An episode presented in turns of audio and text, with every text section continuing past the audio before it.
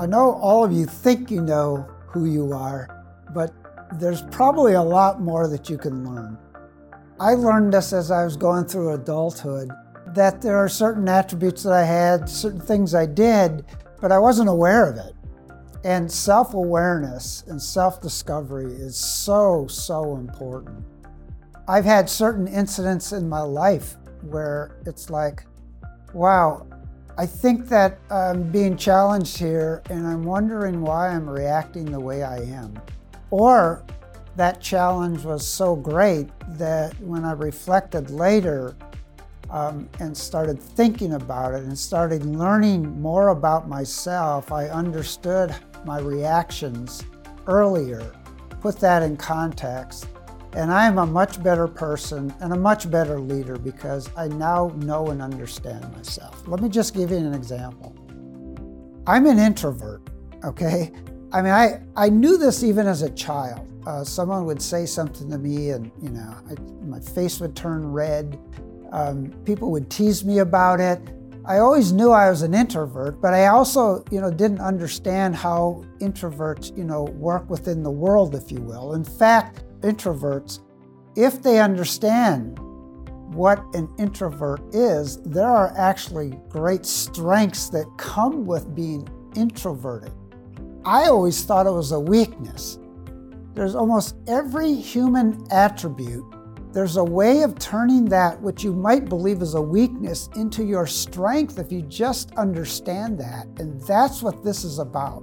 This is about raising your self awareness and just feeling better about yourself every day. So here's the thing every person is the same when viewed through the shared experience of being human, okay? We really are. When you look at DNA across all races, they're very, very similar, almost identical. Within the shared experience of being human, there's all kinds of differences. But at the core, we are all human, and I'm going to talk about that because there's certain core attributes that we all share. In many cases, we don't even know and understand that. And so we have to go through a self discovery process and do this because few people actually undertake this exercise. So, some of the things I'm going to ask you to do will help you to start that self discovery process. And the bottom line is, is the more you are self-aware, the happier you will be. So let's talk about something you've probably heard about this emotional intelligence. Okay, what exactly is that? Well, we're going to find out a little bit, and then you're actually going to take an emotional intelligence test. I urge you to do it. There's no right score here. You're not trying to get an A or anything or score high points. You just want to take it to find out where you are at on an emotional intelligence continuum. The thing is, is once you understand where you are, you can start making adjustments to increase your emotional intelligence if that's important to you. If you're in a leadership position, emotional intelligence is really important. If you have a family, emotional intelligence is really important. Being human in general emotional intelligence can be helpful, but you have to really understand it. And one of the ways is by taking this test. All right, there's three parts that make up, in broad terms, emotional intelligence. The first is called personal competence.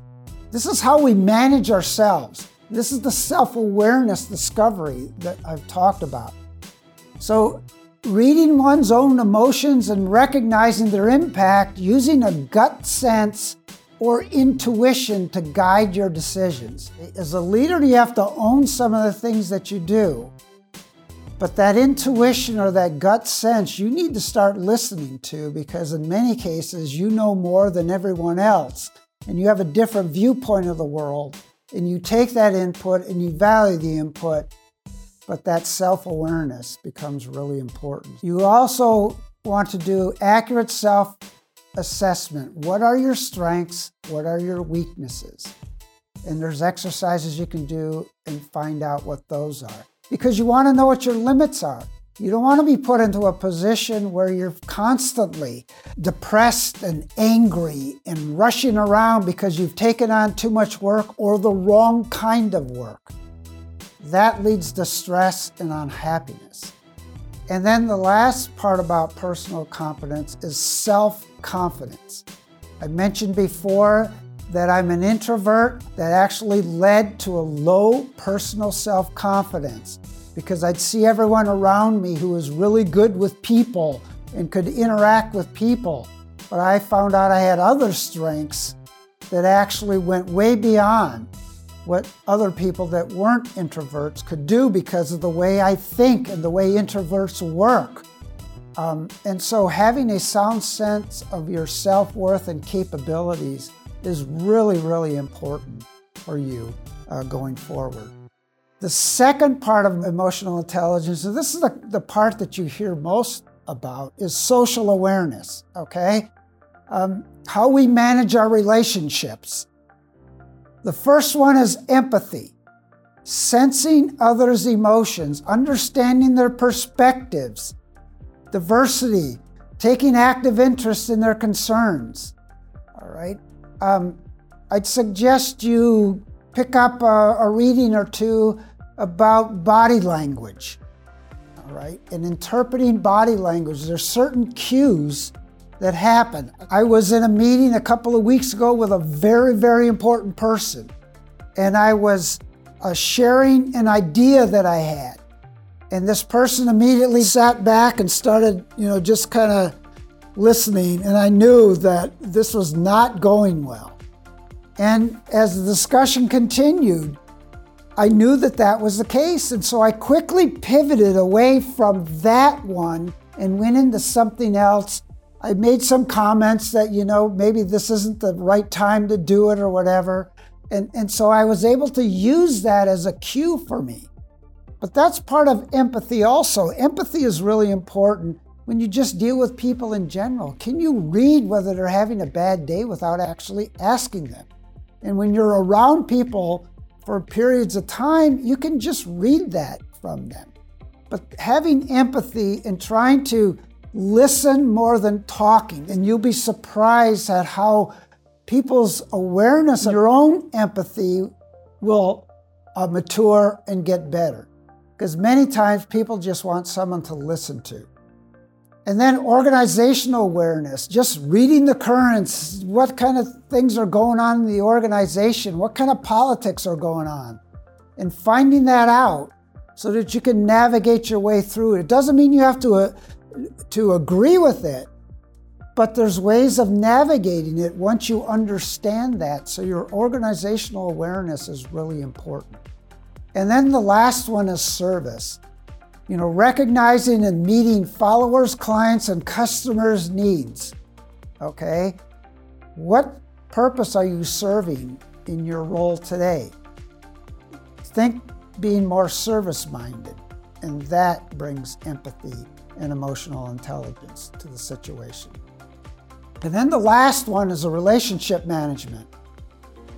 Relationship management is a little bit related to the last topic, but it is somewhat different. This is really important, especially in a leadership position or even if you're just working in teams. Inspirational leadership starts by guiding and motivating with a compelling vision.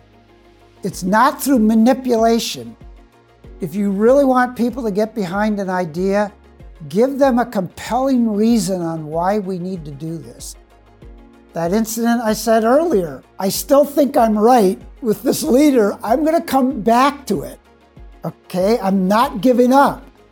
It just wasn't right then. And you find that over time, you can uh, get your compelling vision to be adopted, but sometimes it's just too much for a person or a group to adopt it. Don't give up. But that's what inspirational leadership is about, is selling that com- uh, compelling vision. Another one is influence. How do you use your range of tactics for this persuasion? Okay? How do you influence an organization without being manipulative? Because people will pick up on that very, very quickly. All right? And that's where you need to learn about people that you're working with and how you can work with them so that you can uh, phrase things in ways that they understand it so they see it as a win for them also. So you're going to take an emotional intelligence test, and then there's going to be a 16 personalities test. This is only going to take you about 10 minutes, okay? I just took it this morning, all right? I failed a couple of them, but I won't go into that right now. Otherwise, it did it gave me a great profile. Guess what? One of the first ones was, you're an introvert. Whoa, yeah, I think I just said that, didn't I? These things actually work, all right? And so it will give you an accurate description of who you are, why you do the things you do, um, and that is a really good starting point. And all it does is it takes 10 minutes. I urge you to do this. Become much more self aware. You will be much more successful. You will be much more happier. I guarantee it.